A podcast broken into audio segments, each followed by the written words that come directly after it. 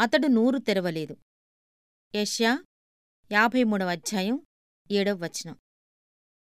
ఒక అపార్థాన్ని భరించటానికి ఎంత ప్రశాంత స్వభావం ఉండాలి? ఒక అన్యాయపు తీర్పును సహించటానికి ఎంత నిగ్రహం కావాలి? ఒక చెడ్డమాట ఒక క్రైస్తవుడికి అన్నింటినీ మించిన అగ్ని పరీక్ష.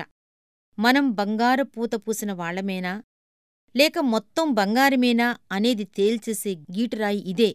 శ్రమల వెనుక దాగి ఉన్న ఆశీర్వాదాలను మనం చూడగలిగితే షిమీ తనను దుర్భాషలాడినప్పుడు దావీదు అన్నట్టుగా ఇలా అంటాము. అతన్ని శపించనీయండి. వాడు పలికిన శాపాలకు బదులుగా ఎహోవా నాకు మేలు చేస్తాడేమో.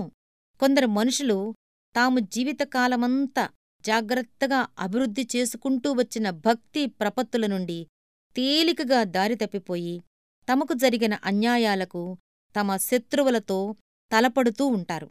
వారి జీవితాలు పూర్తిగా తారుమారై తగవులతో తంటాలతో నిండిపోతుంటాయి. ఇది తేనెపట్టులాంటిది తేనెటీగలను రేపటం తేలికే కాని అవి కుట్టకుండా తప్పించుకోవటం కష్టం. ఆ బాధ భరించరానిది.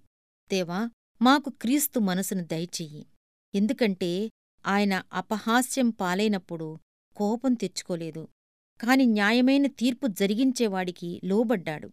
నీకు ముందే వేదన బాటలో వెళ్ళాడు అవనత శిరస్సుతో గాయాలు భరించాడు. అంతులేని దుఃఖం బాధలు చవిచూశాడు.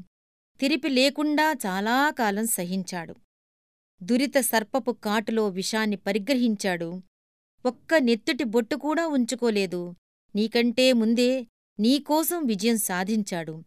నిన్ను మహిమ కాంతుల్లోకి తేవాలనే